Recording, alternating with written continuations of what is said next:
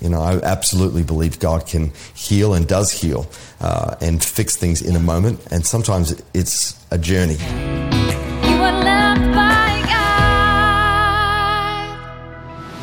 Well, welcome back to our See Hear Love Summer of Strength series. And the goodness continues because I have Henry and Alex Seeley uh, with me for a great conversation. They are the pastors of the Belonging Co Church in Nashville, Tennessee. They are worship leaders and writers and authors and just incredible people overall. You probably know some of their music if you are a churchgoer and you like to sing worship songs.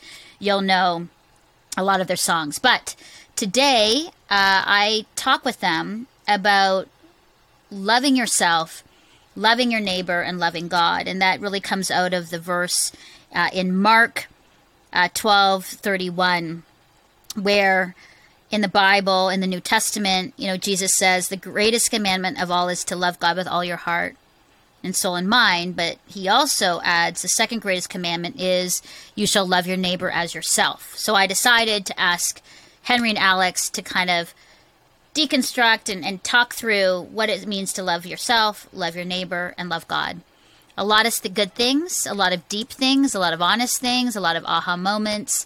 Uh, so I think you're going to really love this conversation with Henry and Alex Seeley. Here it is. This podcast is brought to you in partnership with IJM Canada and David Ash, author of Simple Wealth. Now, I'll be sharing more about these inspiring partners later on in the show, but if you want to check out their life transforming work that they're doing, even while you're listening to this podcast, I won't be offended, I promise. Go to ijm.ca and simplewealthbooks.com slash see hear love. All right. Well, I have Alex and Henry Seeley here with me. Welcome. Welcome to Canada, the two of you. Thank you. So good to be with you. So good to have you. And I'm really excited. You guys are the perfect people to kind of talk through three areas I think really identify where we need to be strengthened in. So the first is loving yourself, which people are like, that sounds so easy, but it's not so easy. Loving your neighbor and loving God. So, are you ready?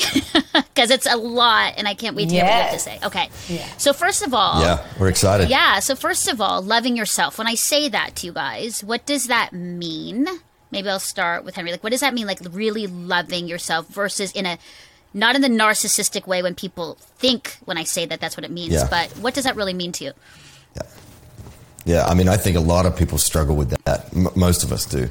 And for me, I know, you know, I've been through seasons where I've not really known how to love myself. Uh, and I think so, so often we're looking for things around us to validate us, or we're looking for opportunities, or we're looking for, you know, outlets, or we're looking for, you know, the gifts on our life to validate us. But I believe, honestly, as, you know, not just as Christians, but really for every one of us, because here on planet Earth, every one of us are created in the image of God. And it is a, a journey that most people go on their whole lives trying to figure out what's my reason to be here? You know, what is my purpose? But if we, if we don't first know that we're actually children of God, created by God, you know, we know that through our relationship with Jesus, He gives us access to know the Father, and it's through that that I think that we can really find out who we are.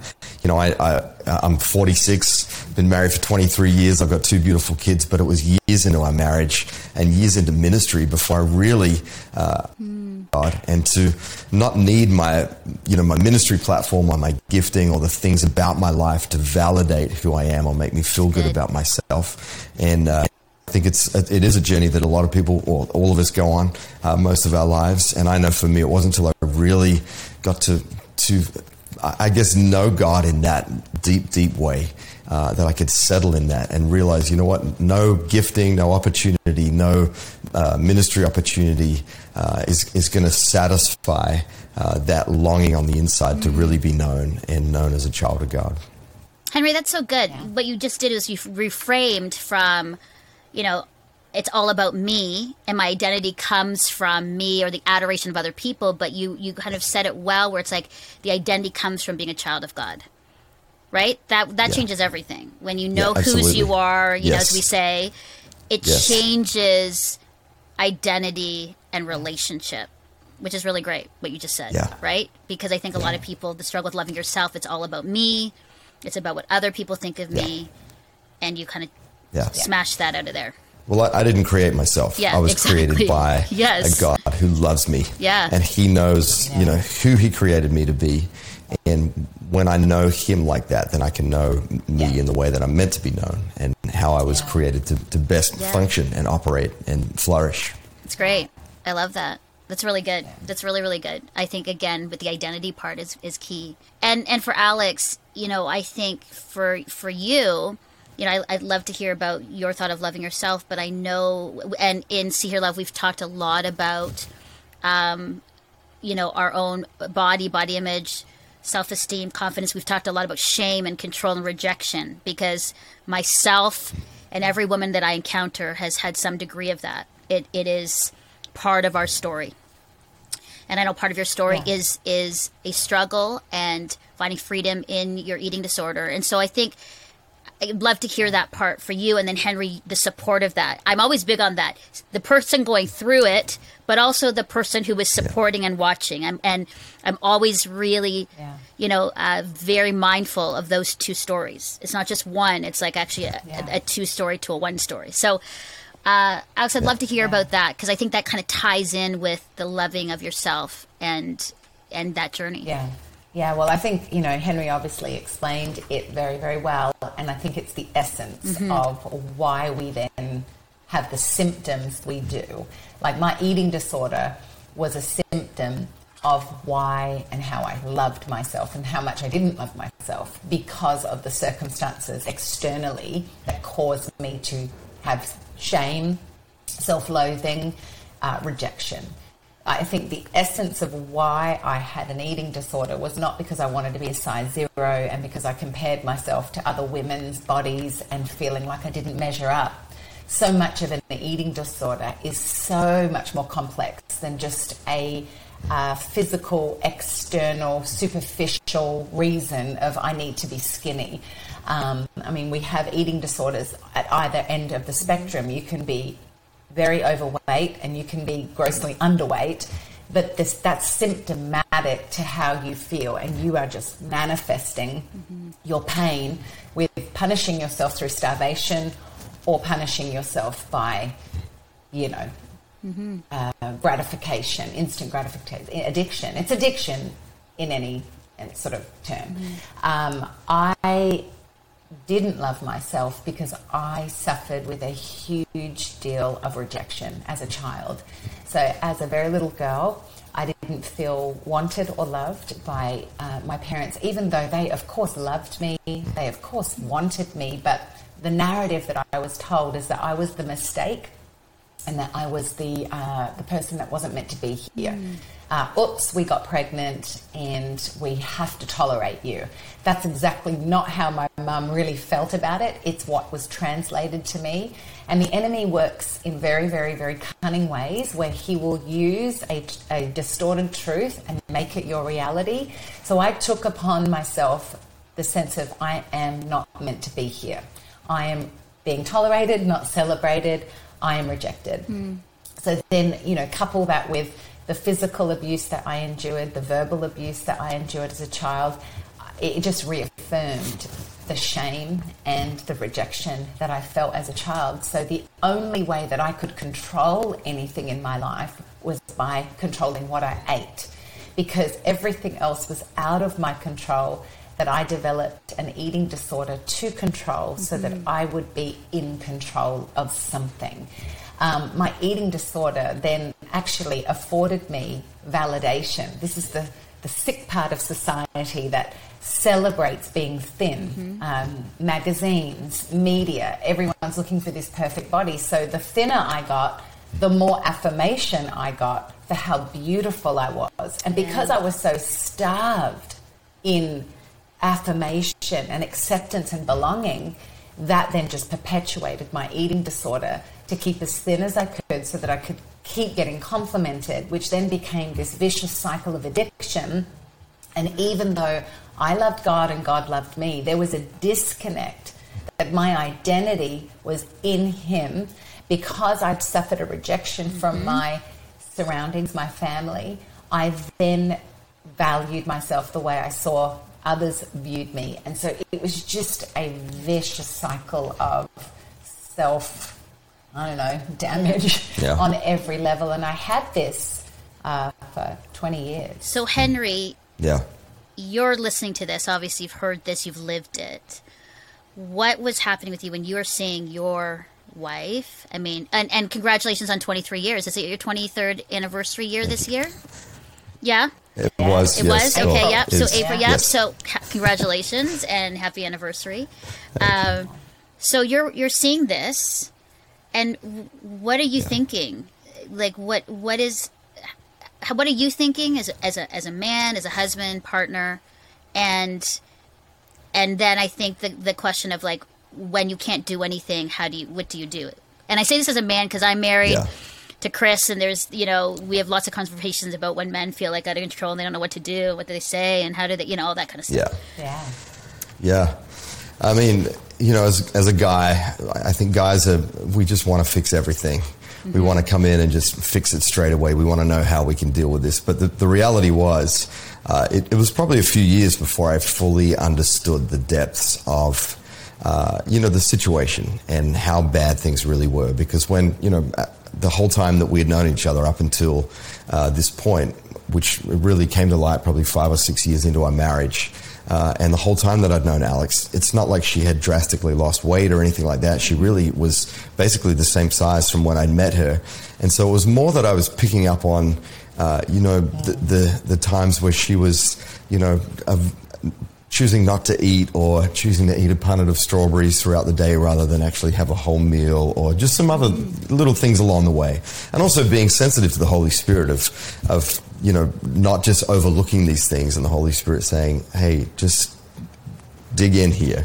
You know, and by dig in, I don't mean go and tell her, hey, you're doing this wrong and this is wrong and blah, blah, blah. It's actually mm-hmm. have the conversations and ask the questions and see. And so, you know, we kind of went on that journey and really, you know, as a guy, as I said, you know, we, we want to fix everything, especially when we know there's a problem. We just want to step in and be like, all right, here's, here's how to fix it. And that was one of the greatest challenges for me is that I knew that I couldn't fix this. This was something that really only God could fix. He knows her better than I know her.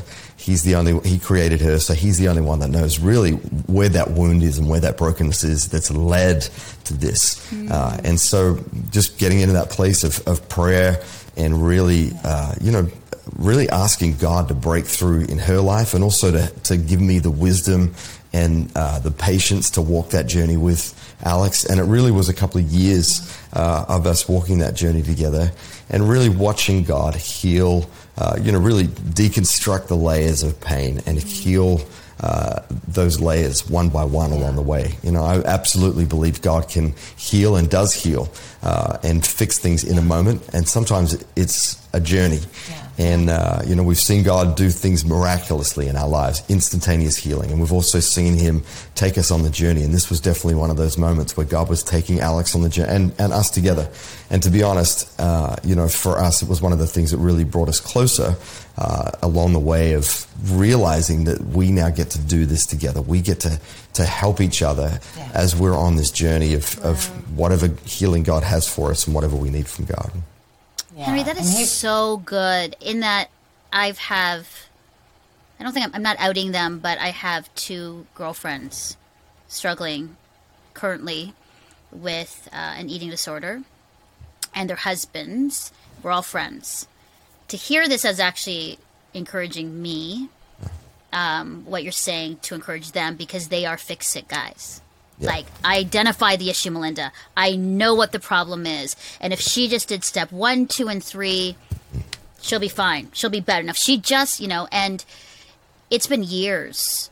It, and, and so I think what I'm hearing you say, which has really actually struck me, is it is, can be the long journey. Like, it, it, it really can be. It, it might not be. I think we're part of, like, let's get this fixed right away. But you said some really good things there that I it, Yeah. that I didn't. Can, can I just say with that though? Yeah. I don't believe it, necess- it needs to be unnecessarily long. Yes, Uh, and I I, agree. I was going to say that. Yes, yes. Yeah, we can default to that of, well, that's just my lot in life. You know, that's because of my Yeah. brokenness, my broken state. This is my, you know, my broken journey with Jesus. Yes, we all have an element of brokenness, but I think this is where the power of the Holy Spirit. You know, I think sometimes the the church can get uh, turned off from this. You know, the idea that the Holy Spirit is with us because maybe you know people have experienced uh, weirdness and craziness that's uh, attached yeah. to the Holy Spirit over the years. But it's actually been the Holy Spirit that has brought these things to light in our lives, yeah, and also yeah. the Holy Spirit that's done what you know human counsel can't do and there's nothing wrong with you know getting counsel wise counsel from people uh, along the way but the holy spirit is the ultimate counselor he jesus left him as the counselor for us mm-hmm. because he has answers for us that nobody has answers for yeah. and so because of that he would bring things to light and show us all right well it's this it's this issue it's not hey here's the three steps go and do this right. this and this yeah. it's yeah. actually God, I surrender my life. I surrender this. I surrender my hurt. I surrender my past. I surrender my pain. I got to move on from this place of unforgiveness, yeah. allowing the Spirit of God to enable you to forgive yeah. so that you can come into a place of wholeness. Yeah, I mean, honestly, Amazing. it was that was the piece. It's uh, honestly, it's it's not a three step fix. Mm. Right. It's not just eat more or like you know, Henry would tell me all the time how beautiful I was it, I wasn't receiving it because my mm-hmm. posture was broken and fractured. It had nothing to do with what he thought of me. It was how it was everything to do with how I loved myself Ooh, and how yeah. I didn't actually love Ooh. myself because I didn't know how to receive the love of God. And the the core of my wound was unforgiveness mm. because I had mm. been abused as a child, I couldn't let go of this thing.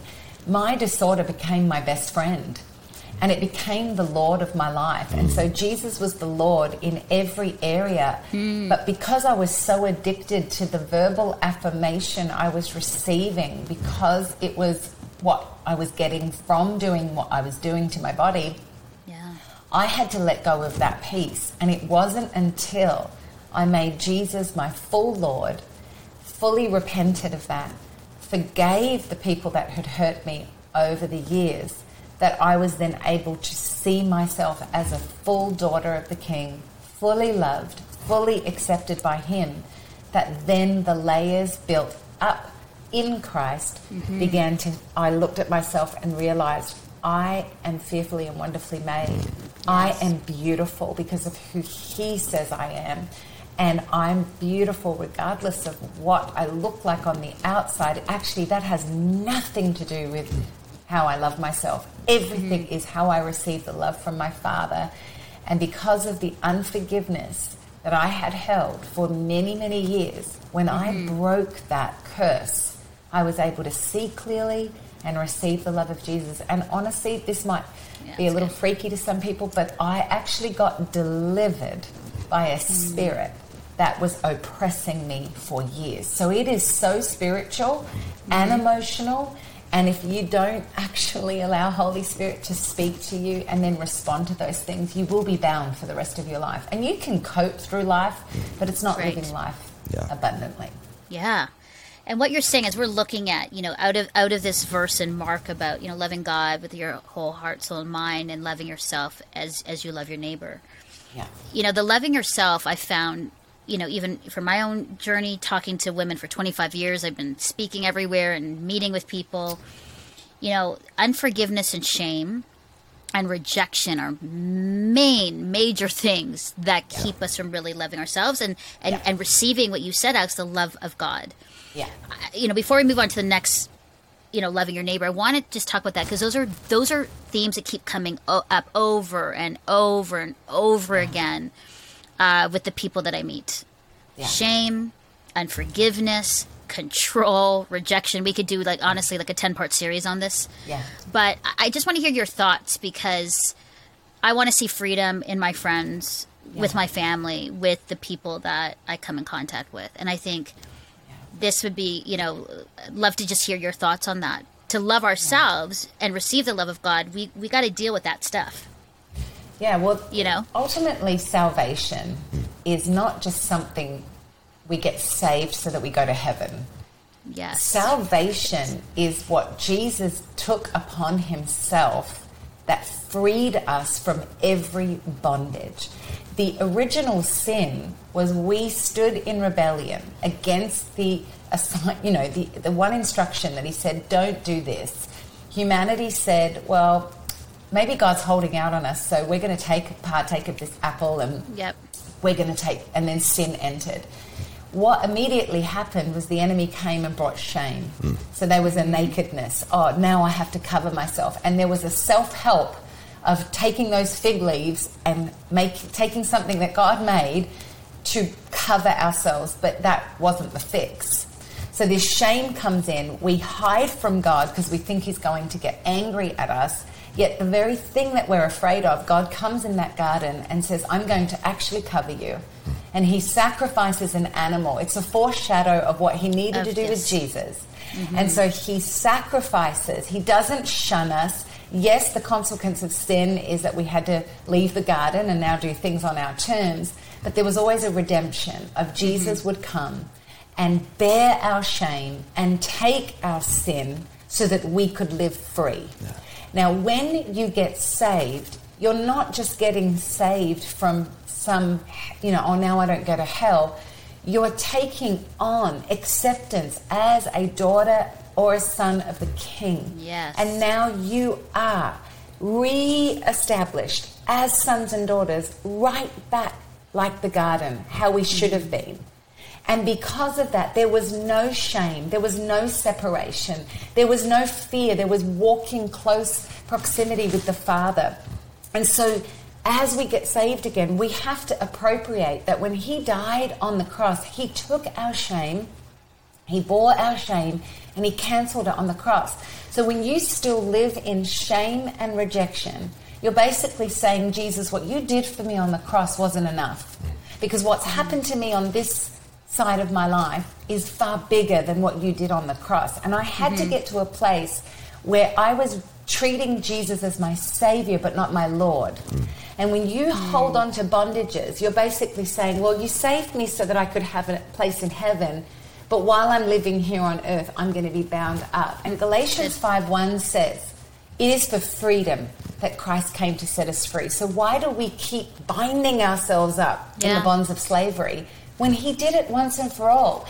So it's actually a lie that we're believing that the issues that we have, maybe the abuse you've suffered, maybe the rejection, maybe the issues of your life, that you're basically saying, well, what you did on the cross, that doesn't cover that part of my life. And so we hmm. do actually have to get humbly before the Lord and realize that everything he did on the cross was for a reason so that we could be made free. And we've got to ask the Holy Spirit in all of our lives what's the area that I've made an idol that I'm mm-hmm. holding on to that's greater than the name of Jesus in my life? Good. Alex, that's good. You know what? I wish that that message was being shared with our young people because and I say this as a Gen Xer, a lot of times we just made the the salvation to the salvation we're going to go to hell, right? That was it. But imagine if we were like, no, actually, yes, but this. Like, just imagine if we were able to message that. I, I think people would be like, I get it. I love that. I want that. I want to follow Jesus because for that reason, versus out of fear that we come to hmm. Jesus because we don't want to go to hell. And I just say that because that's another conversation I've had with many people, and especially my age group, that have been very wounded in, in some of our conversations and reasons why we came to Jesus in the first place. And I think that that's liberating, that's encouraging, that's hopeful, that's all good things, right? That's really Yeah. good. Great. It was awesome. So I love that loving yourself. And again, I think I think that's an important uh, thing. I think it, it's the balance because you know, like I said earlier, it's like, well, I don't want to be narcissistic and I don't want to be you know loving myself in, in that space. But I think it's very important that we do understanding, like what Henry you said, child of God and identity. And then Alex, what you said, what I just love beautifully is just saying, understanding, you know, say from these things, is he Lord? And if we believe that he is, then we're not going to be bound by shame and rejection and control. Uh, beautiful. I love it. It's so encouraging. All right, let's go to. I feel like I'm in a little bit of a. It's almost. I feel like we're in like a, a show, like Family Feud or something. Like, let's go to our next one for the answers for 500, please. Like, literally. Um, Loving Your Neighbor, my favorite one. So, just to give you context, the past season, we were big on that. We did our Indigenous Voices, which is one of the biggest ones in Canada, with our Indigenous and residential school. Uh, a, a big, dark time in Canada's history. And obviously, as Asian, I'm Filipino. We had to talk about our Asian voice and talk about the rise of anti of, of Asian racism because of the COVID nineteen pandemic Yeah. and what Yeah. people assumed and connected that with. So we did a big show with Asian voices in Canada. It was beautiful. And then, of course, we did shows about with our uh, black sisters and brothers in Canada as we were, you know, confronted with the injustice for that. So my heart and my and see hear love is so much about loving our neighbor and and justice. So I want to get to that part, but this is like my my love, my heart beats hard for these things. But in loving our neighbor, I broke it into three parts because I think you guys can answer some of these things so so wisely. And you talked a lot about um, your marriage, which I think is beautiful. We know the stats about marriage. And I would love in loving your neighbor, it's like loving your spouse, on how you two are having a flourishing marriage, a thriving marriage. Um, and maybe just some tips. I've got people who are in, for me, I'm in my second marriage. It's a whole other story. We talk a lot about that on the show, about going through a very difficult divorce and my husband deciding just to leave. He didn't want to be married anymore. So we talk a lot about second marriages, blended families. we talk about people who are entering into marriage. So, what would be some of your tips, Henry, Alex, on how you two are loving your neighbor, loving one another uh, within marriage context? Yeah. Excited How to hear. We could probably spend the next few hours talking about I know. See, this is what I'm saying. You know what I'm really doing is I'm kind of like making notes, and I'm going to call you guys again and say, "Bing, we're on another show together." Well, I will say this: we we've been married 23 years. We certainly do not have everything figured out. You know, it's been Yeah. a journey Yeah. along the way, and I think it's. I mean, it's even interesting putting it in the you know loving your neighbor in in the sense Yeah. of within your I marriage think that's because important. Do sometimes you good? Because I put that in. I was like, I hope this doesn't sound weird to you too. No, but I well- really Because it believe has that. to start at home. It has I to. believe Yeah. it starts at home before you can love outside. Yes, and I think Yeah. sometimes it's easier in the sense of you know what I'm going to go do an event of loving my neighbor down the street because I can come home, and then you know I've allotted that amount of time, and you know I know that's gr- grossly, you know, it's yeah, generalization, no, but no, I know. I know. you know, when you come home, this is what you come home to. You know, and when you wake up uh, on your best days and your worst days, this is, you know, this is the the, the relationship that matters the most, aside from your relationship with Jesus. And uh, you know, for both Alex and I, having to work through, you know, we both come from very different, um, in, in some ways, different family dynamics. Uh, growing up, and so you know, as does everybody that comes into a marriage, and so there's always complexities that uh, you know. How do you figure out? Well, you know, this is how my family did it, and this is how my family did it, and there's Yeah. good and bad on both sides of those things. Figuring out, all right, what does this look like for our family? But I think that's one thing that we've been really intentional about ever since we got married was okay, this is how my family did it, this is how your family did it, but what's it going to look like for this family unit? You know, not just drawing on uh, our past, but also, God, how do you want our marriage to look? You know, how do you want our family to look? How should our home, you know, we, I, I think there's one thing that we've really focused on over the years, and we've probably heard that from more people than I can remember, that people just walk into our home and just say, wow, I just feel peace, you know, like feels mm. peaceful in your home. And that's, you know, that's not accidental. I think it's actually very intentional. Yeah. It's not that we're trying to create some mood. It's actually the presence of God in our home because, you know, that's how we live. That's how we operate. And so just, you know, I think making decisions along the way uh, of not just allowing things to, to happen just because that's how it does for everyone else or that's how it did for our parents. But, all right, what do I want my marriage to look like? I've had to ask that. I mean, I ask myself this honestly every couple of weeks and have done for the last 23 years. What do I want my marriage to look like? And where, where's the deficit in my own life between what it should look like and how I'm living right now?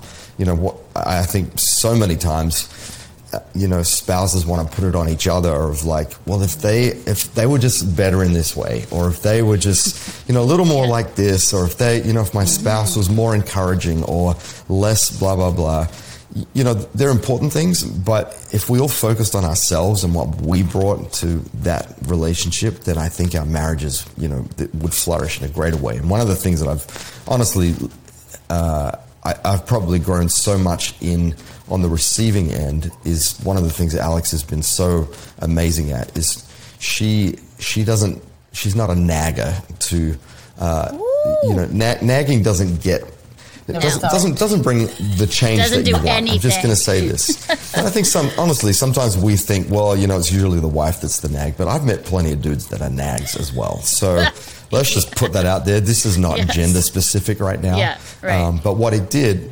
Alex, she wouldn't encourage me at where I was. She would encourage me in who she knew God had called me to be. Mm. And it wasn't this weird thing of like, well, you're not this, you know, you're blah, blah, blah. It's just yeah. actually encouraging each other. The Bible says encourage each other, you know, in your faith to good works. And so I was the recipient of that along the way, having this, you know, this uh, situation that I walked through in, in, my teenage years where I really felt like I was nothing, where I was worthless, mm. you know, not good enough, not talented enough, all that sort of stuff, which is a whole other story. But it was in, in part Alex's words of encouragement that brought me out of a lot of that, even in our early years of marriage. And Good. so we've learned to do this, and honestly, she's much better at it than I am, but I've, I've grown in this over the years of encouraging each other in what God has called us to. So rather than her saying, Man, I wish that you would just blah, blah, blah, blah, it was more like, you know what, I really love it when you do that. You know, I really appreciate when you do that. It's all those little things, just those little tweaks that I think make a huge good. difference in your marriage. Yeah. So. yeah, I mean, I think we made so a decision. Good to honor each other. Yeah. Um, that this is the most important investment. Yeah. So mm-hmm. why would I bring down mm. the person that I've chosen to be in covenant with? Oh, good. And if our especially marriage, in public with other in people. public and in private, but in public yes. especially because you yes. see a lot of husbands and wives put each other down with these little, mm-hmm. you know, off the cuff comments that are quite and passive aggressive. Yes, passive aggressive little yeah. passing yeah. comment that puts down rather than builds up. Yeah. Uh, I would never, I would always cover rather than expose. I was always one to encourage and speak highly about um, because I, that's what I wanted our marriage to look like. So we'd always mm-hmm. made a decision to be kind to one another, to never yell at one another, to never treat each other like some siblings treat each other. I think some relationships become like roommates and brothers and sisters and so th- there's no awe and wonder in that mystery of love. Like we're supposed to represent mm. how the relationship between Jesus and his bride is, yet we treat each other like crap half the time. yeah. And then we wonder why Not there us. are so many divorces, you know, in mm-hmm. in even Christendom because we're not understanding that this is covenant, not contract. Mm. And when you understand covenant, you understand that you're there to serve rather than be mm-hmm. served. That's the whole point of covenant. So I choose to love you regardless of how you are. And that can get a bit sticky. And I'm not talking about staying in an abusive marriage and right, staying in, right. you know, I'm not mm-hmm, pleasing yeah. my heart because I know a lot of people react to that. But I actually see a lot of breakdown in marriages because, you know, we people don't have a vision for what they actually want to see in their marriage. And so I think we've had, you know, I'm a fiery, passionate person. Um, I'm very vocal and opinionated. I've had to learn how to submit to a husband who is gentle and kind. And so I could either have said, well, this is the way I am, deal with it, or I could have allowed the Holy Spirit, which I did, to say, well, in this area, in this area, in this mm-hmm. area, you need to change. And then the same with him. He loves to work, and sometimes work would encroach in our personal life. So he had to make some changes. Mm-hmm. And so we've just always had to lean on the Holy Spirit speaking to us individually, taking responsibility for our stuff getting us to be the better versions of ourselves so that we can better serve the other. Mm, and good. this is what we've done for 23 years. And honestly, I would say, and you might might not agree, but honestly, I we're living our best years yeah. ever. Like awesome. We, we really are living our best a thousand percent years. Yeah. There's just no That's amazing in our marriage. Yeah. yeah. Well, That's I think people awesome. people would hear that and think That's can't possibly it, it can't possibly be true. But it actually is. And and that's not because Alex and I are exceptional people. No. It's that we're surrendered people, honestly. That's good. It's it's we are in, in many ways just very, very average people. Yeah. Uh, and you know, I think I, I'm quite an introverted person.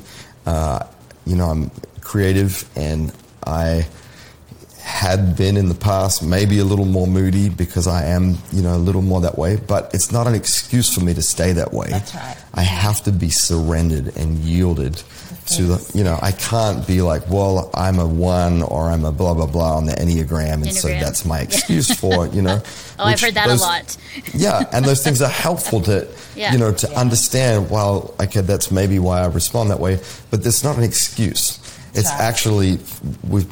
I've been like, all right, if, if, there's an area of deficit because I'm wired a certain way, then I'll, let, let me allow the Holy Spirit to, to do the work in me so that the fruits of the Spirit would be Yeah. evident in my life regardless of what Enneagram number I am. The is not attached to a particular fruit of the Spirit. You know what I mean? We should be all of those fruits regardless of what our personality type Yeah. is. And so I think just being mindful to say, all right, I'm, if I'm yielded in this, that means, you know, I'm yielded to what the Bible says. Yeah. If the Bible says don't go to sleep, you know, in anger, then whether I feel like that or not, I have to say this is the way it is. And Yeah. so for 23 years, we've never slept in, a, you know, separate beds unless one of us has been unwell or we've been away. Even when we've, you know, Yeah. had a not great moment, we've made a decision. We're not going to permit this in our marriage. And that's, you know, just Yeah. one of the things that I think's helped us along the way. And again, we're still learning. We're still very much learning. Good. You know, as I'm listening to so many things uh, are being said that I think are important for people who are wanting to get married or going into marriage or in marriage and going, I'm stuck. But it, it's it's it's beautiful. There's you kept using words like kind and serve and surrendered and yielded. Like these are all these are all words that a lot of people shy away from or don't like, right? Because it sounds like I'm losing myself, I'm losing control, you're going to take advantage of me. You know what I mean? Yeah. But what I'm hearing you say in those spaces, actually, that's why the marriage works. Because we're surrendering and we're showing kindness and we're serving and we're, you know, su- submitting and we're yielding. Like words that culture and people have freaked out about. Totally. These are actually things that make it work. It, it's like this Yeah. counter Yeah. intuitive understanding in, in a marriage or what we've what culture has created as strong strength you need to be this Yeah. that's that's good that's good Yeah. I- It's you know kingdom minded. It, it is. yes it's definitely exactly that's it right it is counterculture and it is kingdom minded it's that upside down what you said Yeah. uh, like the opposite Yeah, um, the in, opposite in that in the in the opposite life right Yeah. Hi, this is Becca, the associate producer of See Hear Love, interrupting this great conversation to let you know that there are more shows and great content and blogs at SeeHearLove.com and our YouTube channel. Content to help you and give you tools as you care for your mental health, relationships, being single, being married, family issues, your self confidence. We're here for you to help you find joy and small wins in your everyday as we lean into relationship with Jesus and intentional community. So check us out at SeeHearLove.com. And if you want to help us keep making this kind of content, you can donate to us at SeeHearLove.com slash donate. And really, to keep Melinda and I working and with jobs, donate. And finally, if you found this episode inspiring, please take a moment to share it with someone who would enjoy it and to rate and review our podcast. It really helps. Now back to Melinda to tell you what our amazing partners are up to. Well, these past 18 months have been so hard on many aspects of our lives, whether it's mental health, relationships, addictions, or finances. We all have areas that need strengthening right now. I know because I've heard this from so many of you, and it's impacted my family and even myself. And so that's why we chose this as the theme for our summer series, SOS, Summer of Strength. And that's also why I'm so excited that we're teaming up with David Ash and his Simple Wealth book to help strengthen a critical part of our lives that we don't always like to talk about or even know what to do with. And David has a remarkable story of going from bankruptcy at 28 to building a significant wealth that allows him to have the time and resources to invest in the things of Jesus, loving all people, and pursuing things his family feels called to. Well, David wrote Simple Wealth for his own adult kids to pass on everything he's learned about the importance of building wealth in a way that is simple and accessible. Now, you can read this book in a weekend, and it has the power to strengthen your financial future for good with very simple principles.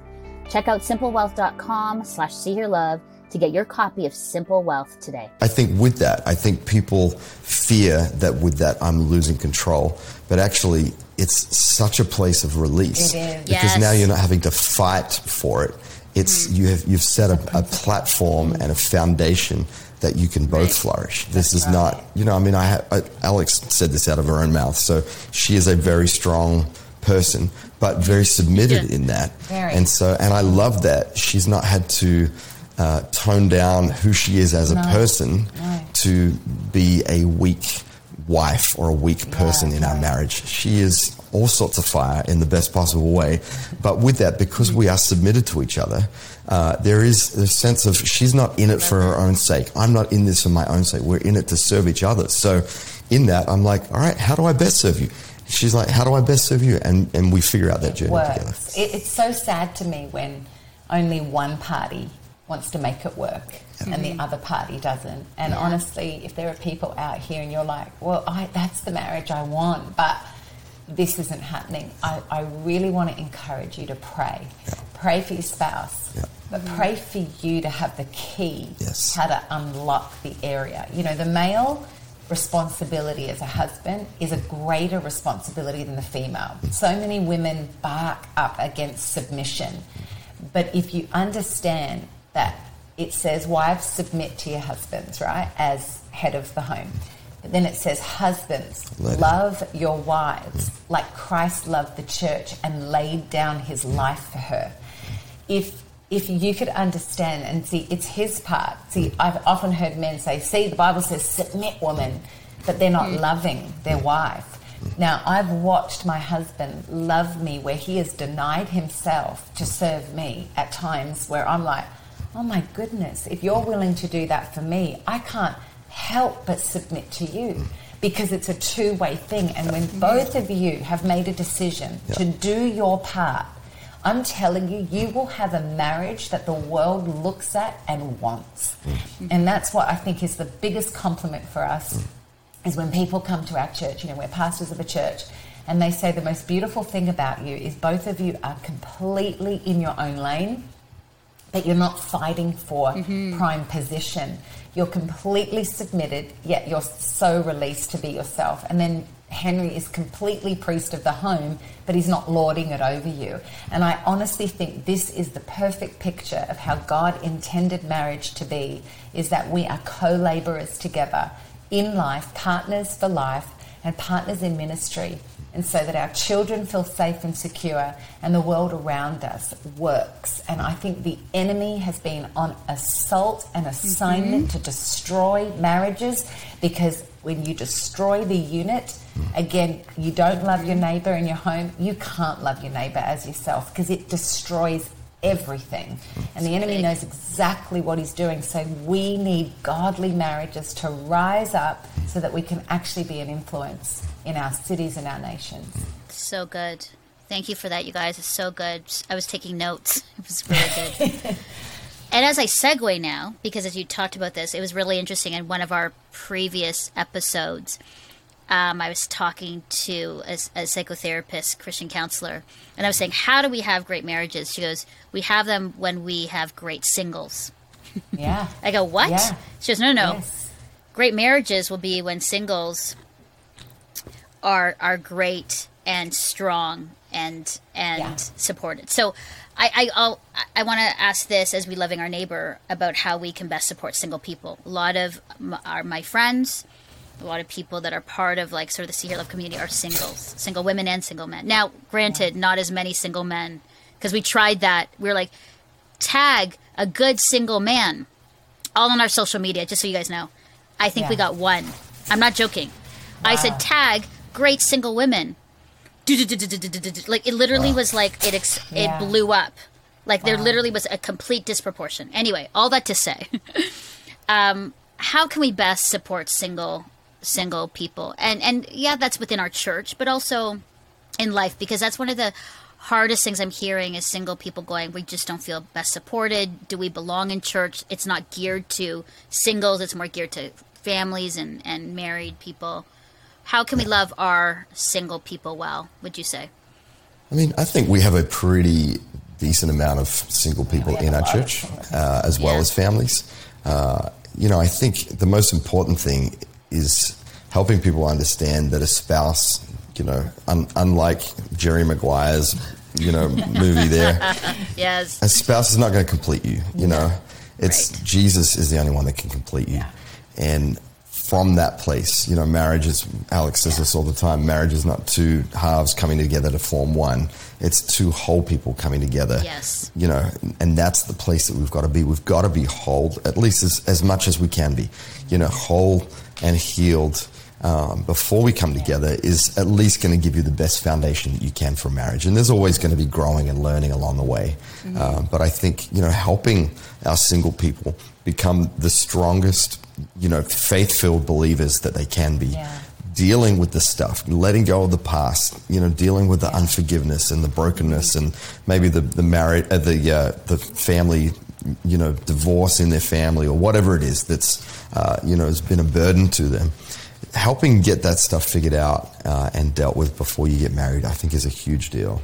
Yeah, and I think um, I think singles need to be in church. Yeah. I, I, I I'm going to say something that maybe is a little controversial, but I don't believe. I don't actually believe we're supposed to cater for a singles ministry. Yeah. Like I hear this a lot, even in my own church, and I have Ugh, I have sorry. not bought into it because I don't I don't believe it's necessary. I believe get involved, get Yeah. connected Yeah. Be in groups of friendships. Like we we are in a generation right now that we're so plastered to our phones, we don't even know how to interact with one another. Mm-hmm. And if I put on a ministry for you, mm. it's not going to help because you're not doing this outside of church anyway. So Right. we've got to get get our singles involved, mm. part of the church, mm-hmm. serving one another, being part of teams, because that's how that's how we got together. Yeah. You know, I didn't need a singles ministry. I didn't even need to be supported by the married mm. people in my groups. I just got about doing life. I was happy Yes. about being alive. Mm. And so I think our singles, I think we're a little bit entitled to think that, oh, well, we're this exclusive group over here and we're not being supported. I do believe in discipleship. I do believe we need to be part of cell groups and connect groups and and honestly, mm. find your people. I was really proactive in always having co ed relationships. Yes. I didn't just hang out with four girls and watch movies every night and then wonder where my husband was going to walk in the door and sw- sweep me off my feet. We went out with a mm-hmm. bunch of guys and girls and we worked it out until we found each other, you know? And so I think we need to, like Henry said, we need to have healthy singles that are dealing with their stuff, being the best versions of themselves, and then getting them involved in community so they can serve together. Yeah. I love well, I think that. with that too, you, you know, when you are doing stuff with people, I think, and this is no dig at people who are on dating apps, all that sort of stuff. But if you're spending more time swiping through a list of people that you, you know, Mm-hmm. they're saying something about themselves, but you have no idea who they true. really are, you know. Right. But when you can Yeah. get in community, you know, serving, getting in church, being around, you get to know people, and you also get to you find out your commonality. You know, Yeah. one of the reasons why Alex and I ended up together, honestly, was because we were so we were doing so much church stuff together that you know we realized we both love the same things. We both love. We're Yeah. passionate about the same thing. We have a heart for the same thing, and that was one of the things that drew us together. Uh, you know, even though she was the hottest girl on the planet, I wasn't necessarily the most good-looking guy, So but because I'm not being ridiculous Ridiculous. because we had a Sweet. commonality, and that was Yeah. really, Yeah. you know, Yeah. that brought us Yeah, together, and a common love for Jesus and all of that. And so, yeah. No, that's really good. I don't know if it helps. No, it is good. I mean, with COVID and the pandemic, it's been hard Yes, honest I to me. know. absolutely. And Canada, you guys, we have we have in Ontario, just so you know, Toronto area, we have had the strictest Yeah. lockdowns I'm in so the world. sorry. Like Yeah. we are going nowhere. I mean, currently Yeah. right now, we finally have patios open and only 15% of our stores can be open. Like I'm we are so still in it. And so it's been really hard up here. I think for a lot of people are just like, "Oh my goodness." But yeah. I have I I agree. I would say and I say this and it's hard because a lot of my girlfriends had have been on dating apps and they've been struggling. But for me, I would say my entire life, I never had to work for relationship. In that, I was always actively doing things, whether I was in Yeah. sports or I was in drama or if I was in I was doing missions or I was in church. Like I was very involved. And so I always met guys that way. And so Yeah. I w- it was really strange for me when people are like, you know, are you struggling to date or whatever? And it was, I always downplayed it because it was actually, no, I actually had way more Yeah. choice than most people because they were like, you're involved in things, you're interesting, Yeah. you are, Yeah. you're loving Jesus and you're changing the world, but you're also playing soccer and you're cheerleading and you're also, you know, playing piano. Like it was just because Yeah. I was very interested in what the world offered and things. Like I, I always Yeah. was. So that was always what you're saying, Alex, is exactly Yeah. what. And I don't like single ministry. I hated that. I, I was actually Yeah. like.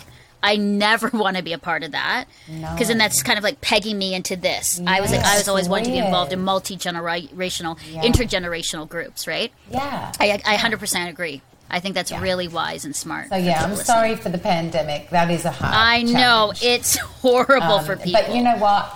I probably would have worked away. If I was single, I would have gotten Zooms and met people. You know what I mean? Like, come on, let's let's do a group where we do a book club or do Yeah. something where we're connecting. But you know, and for you know, America, we're completely open now. It Yeah, like I- we never see that. happened. and um, you know, it's sad because I'm you know I'm Australian and I Australia is the same. It's really strict. I think the Commonwealth countries are stricter than a republic. Yeah. Um, but you know, I'm I'm kind of grateful for that Yeah. being in America. But you know, I just think be the best version of you. And I think the reason why you didn't have trouble having men be attracted to you is because you are loving life. And I think if if you're a woman on here. The most attractive attribute for you is enjoy your life. If Yeah. you look desperate and dateless, you're not attractive. yes. And um, but if you are active and completely full of life, men are going to be completely attracted to that. And so, Yeah. you know, men know how to pursue. Um, and you know, speak well of men. I, I have to encourage our girls in our church too, because you know they'll be like, "Oh, there's no men here," or "The men here just don't know how to pursue, and they don't know how." So keep Mm-hmm. speaking death over yourself. Go for it. Keep speaking death, or you can choose to speak life Yeah. and go tell the guys, man, you're you're an amazing man of God. You're a legend. You know, I can just see purpose over your life. Yeah. I'm telling you, you start spreading good news to these guys, they're going to ask you on dates. Yeah. So, Yeah, I think change Good. your speech. one of yeah, the other yeah, yeah. One of the other challenges I think that we've seen, at least with this you know generation of singles right now, because of technology, uh, and you know this whole whether it's Instagram, whether it's you know Facebook, whether it's a dating app, the fact that there's no end, you know, like there's no end to your Instagram feed. It just keeps going for all eternity if you want it to, Options, you know. So there is a sense of like, well, what if there's a better option? You know, like I'm going to keep swiping through Mm. these because you know that person looks good. They've got you know, uh, but what if there's a better option? What if there's a better option? What if there's a better option? Yeah. Can I just say this? There's always going to seem like there's a better option, Yeah. But you will never. You can have the greatest marriage ever, even if that person is not necessarily the greatest option. If you are both committed, if you're both first and foremost committed to Jesus, secondly committed to each other, you can have the best marriage Yeah. that anybody could ever dream of if you're committed to that. And uh, I think through that, you end up falling more and more uh, in love and attracted to that person. Yeah. I, I, I think I've become a better. This is a funny thing to say, but I've become a better looking person because I've been loved well by my wife. If that makes sense. Oh, oh, I I- love that. I attest to that, and Ooh. you know, I think it's there's a there's a scripture in that because there God said, "I need to make a helper comparable to Adam." Right? And I wasn't comparable, so he had to make me better to but, be comparable. But this is the thing that I think women come in and make men better. They really do. Yeah. And and I think it's a beautiful thing. And and honestly, I would say that. I think I think we've both, it, we get this comment often these Okay. days because you know Yeah. I'm 48, he's 46. People are like, "Why are you guys aging backwards?" And I'm telling you, we're aging backwards because we're full of joy, mm. we're full of peace, we're full of love, and we're full of mm. purpose. And honestly, that is the key for for marrying well. And, and you know what? We have purpose that we are Yeah, fulfilling that's the call it. of God. I would say that too. I I love that, and finally, I'm hearing people say the same thing. I always said to my girlfriends, like, if you are purposeful, if you are confident, if you know you're loved and you're loving others, it is so attractive. Like I, you know, and I would say, I go into a situation. I can't even believe I'm telling you this, and I'm like, I wouldn't be. I would think a ten. I would say in beauty scale, but man, confidence puts you at like twenty. Yeah. So I could actually go into a place. This is horrible. That I'm outing myself, and I would say to my girlfriends, "I will get that guy, not on my looks, but confidence, my wittiness, my Come just on. profound wittiness and storytelling, my love, you know, all of that." And they'd go, "Oh yeah, Mel," and I would literally go up, and it would just happen. It was so easy, like it, to a point where it was so easy that I'm like, "This is scary," and so girls were like, "That's really scary," but I was like. Because I think when you do, when you are loving Yeah. life and others and, and Yeah. you're confident, Yep. no, nothing can It's stop you. Because at the end of the That's day, if they didn't, if they weren't interested in you, I'd be like, oh well, you're lost, That's and I'm gonna go. That's There wasn't, there was imagine if- nothing. Yeah, Imagine if everyone had that philosophy.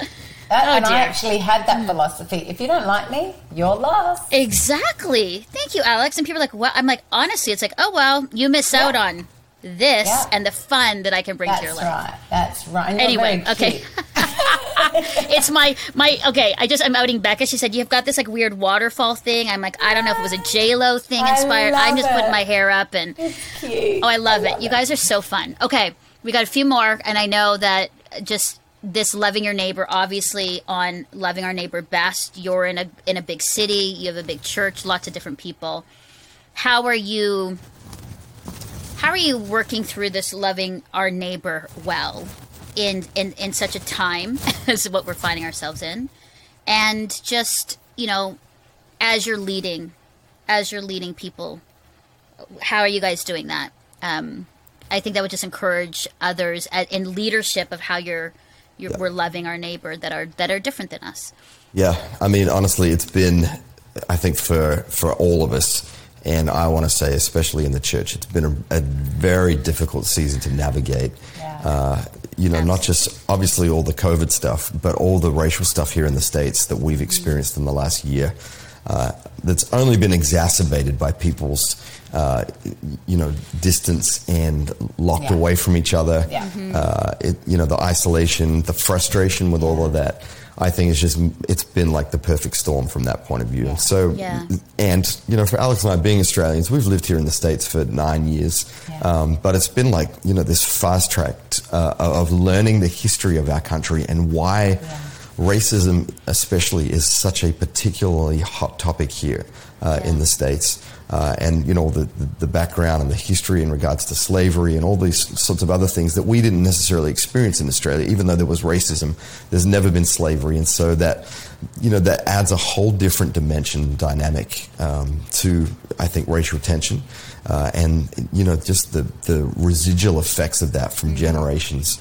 Then even here in the South, it's like a whole other level of it, and so you know we we I think the first thing that we did was just you know humble ourselves and Yeah. say we need to learn. We don't know. Yeah. We Good. don't know why some of these things are issues. We Yeah. want to know. We want to know what we we don't want to just know what they're teaching in school. We want to actually mm-hmm. delve deeper Yeah. and find out from people that have experienced it and walked through it and they're you know it was their grandparents that were experiencing some of these things that now are literally history in our nation. And so I think putting ourselves in a place where we said, listen, we we don't know. Also it's not on somebody else to teach us, it's actually on us to learn. Oh, and so good. we've we've been very mindful to just you know as honoring as we can uh, and respectfully as we can just sit and have conversations with people and say Yeah. help us in our lack of knowledge in this you know let's have these conversations and so i think leading the church through that having some honest conversations Yeah. some tough conversations some conversations that here in the south some people didn't like uh, you know, people have left our church in this last year, and that's fine. You know, people have different opinions on some of these things, and Yeah. I'm not here to say that our church is, you know, the greatest church that everyone needs to come to our church. We, I just know what we're called to do as a church uh, is not sit on the sidelines, and also not make, you know, racial uh, reconciliation or tension or anything like that the primary uh, focus of our church. It's Yeah. a part of the kingdom of God. Well, you know, part our- of the ministry of Yeah. reconciliation. so our focus is Jesus, uh, and Yeah. so under that banner, what how do we live and so that's Mm-hmm. that's definitely been i think for us just figuring out how we can love and honor the people around us more than just doing um, you know stuff for the community how can we actually be there for the community and so we recently uh, had a beautiful afternoon uh, between services in our church where we just opened up a space uh, just a couple of months ago for some of our uh, black community, some of our uh, you know Asian community, people of color from all over the place to come and just actually share how they felt uh, and how they felt in this season, and not just kind of wallow in that. Yes, a place to be very vulnerable, but also to realize, you know, we have a hope in Jesus, uh, and that we can be part of that change as the church.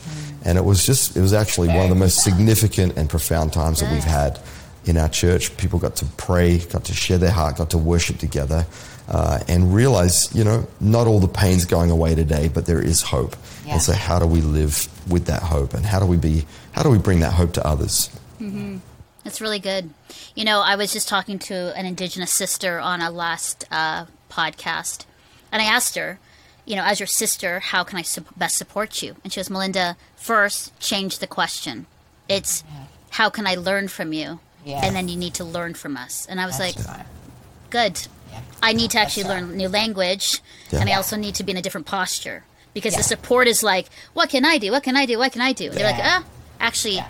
before you do that, actually learn Yeah. about our history, about our lives, about us, about our culture. And I said, so what's the then? How can I learn from you? She goes, listen to our music, Listen. buy the books we write, buy culturally appropriate artwork, and in, and in, in meant like it literally, you know, like immerse yourself in the culture, and in that you will then know how then you can best support oh. us. I'm like, okay Yeah. beautiful. Like it literally, and what you're saying, Henry, is exactly it. It's like I'm going to listen. I'm going to be in a posture of learning about our history, about what's happening, and then we can kind of work then on how we can best be an ally to you and support you. It's good. Yeah. I think, you know, good. uh, one of the things that I'm grateful for, which obviously has been challenging in this season with COVID, but I'm grateful that we have been able to travel a lot in our lives. And, uh, you know, when we lived in Australia, we were only a few hours flight from, you know, Singapore or Malaysia, Philippines. Yeah, which is where I used to know. live, Singapore Yes. and the Philippines for most of Oh, the, yeah, most of my life. Yeah. Honestly, I, I miss that part of the world in a Yeah, really deep too. way because we would spend Yeah. quite a bit of time there. I love the food. I mean, we still just pine for actual authentic Asian food. And even when we lived in Melbourne, you know, It's- uh, just a huge, like huge Asian population, uh, and and we just love that culture. We had a lot of Asian friends, um, but I think you know travel. It's it's one thing to read, absolutely. I think that's incredible, but to travel and actually put yourself in other cultures uh, is Yeah. is just really. And then when you go there, not to look at all the reasons why it's not like where you came from, or man, I would just wish that they would do this in a way that I'm more familiar with. Actually, stop. You know, when you when you go on travel places, stop looking for the the food that's familiar to you. The stop looking for the Yes. Western. You know, oh, if I could just find a Starbucks or a Ah. shopping mall. Yeah. You know what? Go and experience other culture, Yeah. and and don't have Starbucks for a couple of weeks and Yep. see how people do coffee or Yeah. you know something that's cultural from a food point of view in their world and Yeah. experience that and i tell you I'm, i think we're better people for it our kids are better people for it Yeah. and uh, it's just you know i think it's it's really humbling to realize there is so much diversity on the planet and really our representation of culture is such a minute part of that and that's the glorious nature of this world that god has created Well, I remember awesome. Brene Brown saying this. Um, she said it's really hard to hate up close. Yeah. And I Yes. think loving your neighbor is getting close. Yeah. It's it's learning to Yes. move into neighborhoods and move in close proximity to Yeah. the people that you don't understand. And when Yeah. you get in that space, your love causes you to listen, learn, and then you can lead. I don't think Yeah. you can, li- you know, people go into lead and and then work out later. They forget about listen and learn because Yeah. their love is actually more about them um, more than it is about the other person. And so I think we've just learned to empathize and put ourselves in their shoes and just try and feel and understand uh, what anyone could be feeling. It's like you know, people who are homeless or people who are less fortunate, rather than going in to fix them. I remember a friend of ours when he started his feeding program, it all came where he had a strategy and a plan to get this person out of poverty by making him work for a certain amount of dollars. And the homeless man was so offended because he said, You're missing the point. I just want a friend. I don't mm-hmm. actually want you to fix me. I want you to befriend me. And I think if we could just stop trying to fix people and see them as projects and realize that honor is seeing the God in every human being, mm. the world's going to be a really beautiful place to love to loving one another. Yeah, I think that's so great. And and as soon as you said Singapore, Malaysia, like that was my. I, I grew up in the Philippines. Just context. I was actually adopted out of an orphanage by Canadian missionaries, and then lived in the Philippines and Singapore. But we, you know, weekends were like, let's go to Hong Kong and go hang out in Yeah. Kowloon and Yeah. have real dim sum. You know what I'm saying? Yeah. Let's go to Singapore and go to the stalls and have real nasi goreng. Like this Yeah. is my life, right? like, and then I came to Canada in in the late in the mid 80s and I was like, "So can I have real Chinese food?" And they're like, "Go to the mall to Manchu Wok." and I'm like, so my family did. I'm not kidding. We went, you know, because my parents were missionaries, and my brother and sister, who were their uh, birth kids, were actually more Asian than actually Canadian. It's was very difficult. yes, The, the cultural shift. That's another show.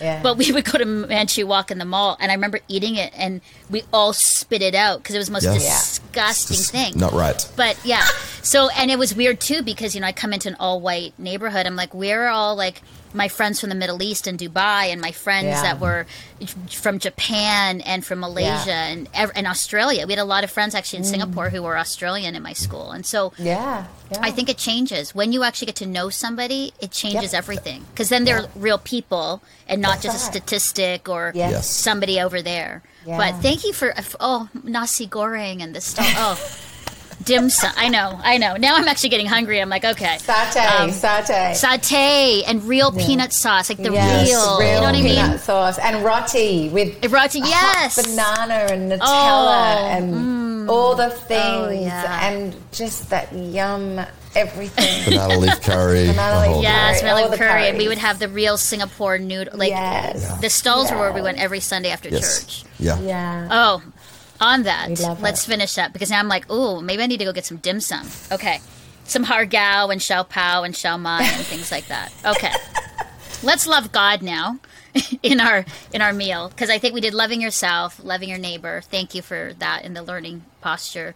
Now loving God, and I think, I mean, for that we could be. But I think just let's end it off with, you know, how how you love God well. I think for people saying, I mean, it's almost like an easy question, like how do you love God? But really, truly loving God, um, and it's a struggle sometimes, especially for me. I, I've been in Christian ministry, Christian broadcast, Christian, Christian, Christian, and so you assume by what you just do, it's just loving God. But I've had to, ha- I've had some checks along the way, going, hmm, that might not be loving God. That could be loving the institution or the ministry Yeah. or, or you know what I mean? And it kind of freaked me out because I'm like, whoa, am I actually doing it because I love God or is it am I just doing it for the sake of this is my job or I'm anyway. Thoughts on just loving God corporately in community, what you guys are doing, and then we'll kind of like wrap this up, even though I'd love to chat with you guys for a long time. But loving Yeah. God. What would you say? I mean, I, I think it's easy for all of us, especially if you're in, you know, ministry. But Yes. the reality is, we're all called to ministry. You know, every one of us, whether we're on staff at a church or a Christian organization or not, is actually mm-hmm. aside, you know, aside from the fact that we're all called to be ministers. Uh, and I think, you know, when you when you walk with God, you can get easily tied up in the things that you do for God, thinking that is loving God. And that is a part of it. It's a response, but it's got to first start, you know, from that place of relationship. And I think for every one of us, there's a temptation, you know, many times along this journey um, to to lose sight of that and to lose that real first love for God. And uh, I'm honestly, I'm grateful that we're in a church, and also I'm in a marriage where. The, you know, there's accountability in the sense of it's not somebody looking over your shoulder. It's just when you're around people who are really in love with Jesus, when you're finding yourself in that place, you become aware of it so quickly. Yeah. Of like, wow, man, that person is loving Jesus in a deep way right now. And I think that inspires and encourages people. And so I'm, I'm, you know, really thankful to not only pastor a church like that, but actually be immersed and part of that. Uh, and I think too, you know, I think that's an important thing. I think a lot of pastors along the way they disconnect and they think, well, you know, I'm doing all this stuff for the people, uh, but actually you're one of those people as well. Hmm. And uh, it's really, I mean, it's imperative from that point of view that you know your relationship with God is just fresh. You know, it's Yeah. it's not Yeah. it's not just routine. Routine, I think, is really helpful, uh, but it's not just here's my 20 minutes. You know, of reading the Bible. Or here's my 15 minutes that I've got for prayer in here. It's actually living that lifestyle of, you know, just constantly coming back to the Word, constantly praying. I was sharing this the other day, but, you know, I love to pray in the car because it's the one place where I'm not distracted by things around me or people around me. Yeah. Sometimes I have to get out on the country roads to not be distracted by the bad drivers here in Nashville. But, you know, it, it, for me, Yeah. it's, you know, like I can't be looking at my phone. I can't be answering Mm-hmm. emails. I can't be like the dog's barking or, you know, something's happening. Mm. I'm just, I'm in a place where I'm locked away. And so I think just having those things in your life Yeah. uh, is, is really important. Yeah, good. I, really I, good. I believe it's all like if you read John 15, you know, Jesus talks about remaining, abiding hmm. in Him, and you can't actually do anything apart from Him. Mm-hmm. And so for me, the, it's a no-brainer. I, I don't, I would not know how to love myself or love others if I first didn't love Jesus. Mm-hmm. Um, my relationship with Jesus is so it's so fluid and it's so here that it's not disconnected. So many Christians live compartmentalized Christian lives. Like Sunday is when I love God for two hours and I'm immersed in God for two hours, but then the other days of the week, I don't even talk about him. I don't even think about him. I don't even pick up the word. I may listen to a podcast. That's not loving Jesus. Yeah. That's like visitation with somebody. And we visit with God, but we don't abide, we don't remain in God. And so I can't live apart from Him. He is my life source, He's the breath in my lungs, He's the reason why I wake up in the morning. I'm in constant relationship. I'm more in love with Him than I am with my husband or my children. My husband can attest, I will, I will be talking to the Lord constantly. Just he'll be like, oh, there she goes again. It's like I'm talking to myself, but I'm actually always talking to the Lord. Mm-hmm. So my love for Jesus is an overflow. It's not something I do or something that I go, oh, I must spend 20 minutes with Jesus in the Word. That's not a relationship because I look at my relationship with God the same way I look at my relationship with my husband.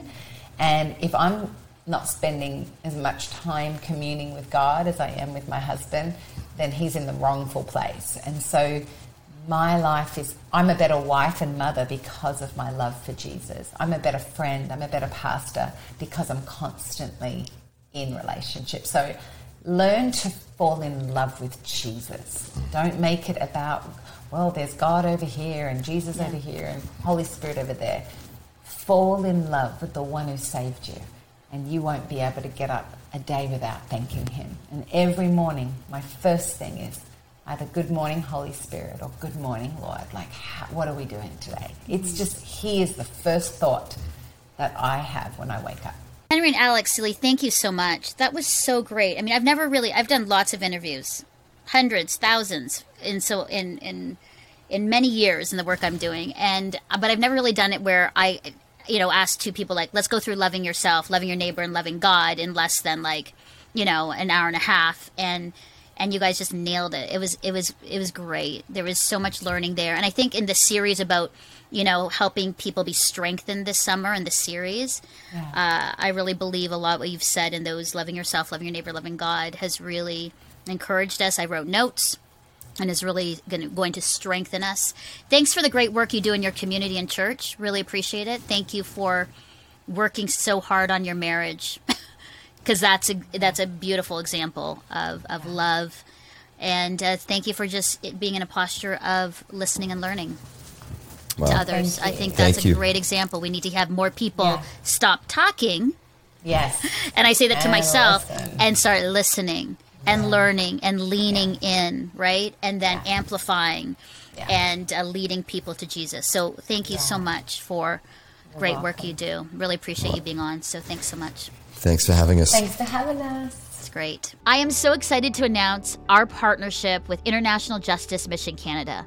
And over the next 10 years, IJM Canada has a vision to rescue millions out of slavery, to protect half a billion from going into slavery, and to bring justice to all who are marginalized and oppressed. Wow. So stay tuned to hear more about our incredible partnership and go to ijm.ca so you can learn how to become a freedom partner today. Well, these past 18 months have been so hard on many aspects of our lives, whether it's mental health, relationships, addictions, or finances. We all have areas that need strengthening right now. I know because I've heard this from so many of you, and it's impacted my family and even myself. And so that's why we chose this as the theme for our summer series, SOS, Summer of Strength. And that's also why I'm so excited that we're teaming up with David Ash and his Simple Wealth book to help strengthen a critical part of our lives that we don't always like to talk about or even know what to do with. And David has a remarkable story of going from bankruptcy at 28 to building a significant wealth that allows him to have the time and resources to invest in the things of Jesus, loving all people, and pursuing things his family feels called to. Well, David wrote Simple Wealth for his own adult kids to pass on everything he's learned about the importance of building wealth in a way that is simple and accessible. Now, you can read this book in a weekend, and it has the power to strengthen your financial future for good with very simple principles. Check out simplewealth.com slash see hear love to get your copy of Simple Wealth today. Hey, it's Becca, interrupting one more time. There's a lot to listen and learn from this conversation, but if I had to pick one thing I'm taking away, it's that what we do and perform for God in front of the whole world isn't what impresses Him. It's actually when we take all of that ministry and are kind and gentle and serve our own families and neighbors, honoring our parents and making peace among our siblings. That's the kind of hard and humbling work it takes to live out the love that Jesus shows us. Well, I can't wait to hear your takeaway, Melinda. Get us out of here. Thanks, Becca. And if you don't know who Becca is, Becca is our associate producer at See Hear Love. She also is the one who interrupts me in all of our podcasts. But yes, Becca, my takeaway with Henry and Alex Seeley, uh, so many things. I think, I think really what I took away was it really is sort of this countercultural life. It, there's so much about serving and surrendering and being kind so many things that that even in a kind of Christian celebrity world, we use the words like hustle and leadership and strong and dynamic and charismatic, and yet they kind of flipped it and we're more like it's it's about humility and service and words like submission that was like eh and being yielded. Um, and so I think that was a bit of the takeaway. I think I loved that for pastors who are literally lead a vibrant very well known church across the world, their first step, especially in loving our neighbor, was to learn and listen. And I love that. That what it takes is to to listen and learn, learn and listen before you act. Sometimes it's it's to know the people, build the friendship, learn history, and know. Uh, and then I just loved their love for one another. That was a, just a beautiful testament of just uh, how much they love each other and how they listen and how they pray for each other and just their love of God. So I hope that this episode strengthened you in loving yourself and how to love yourself well, how to love your neighbor well, and how to love God well. And so I'm so appreciate Henry and Alex. And as we end this episode, always know be strong, be brave, and know that God is for you and with you always. See Hear Love with Melinda Estabrooks is a production of Crossroads Christian Communications Incorporated, a member of the Canadian Council of Christian Charities. To support this program, please visit SeeHearLove.com and click the donate button or call 1 800 265 3100. And from me and the See Hear Love team, thanks so much for your support.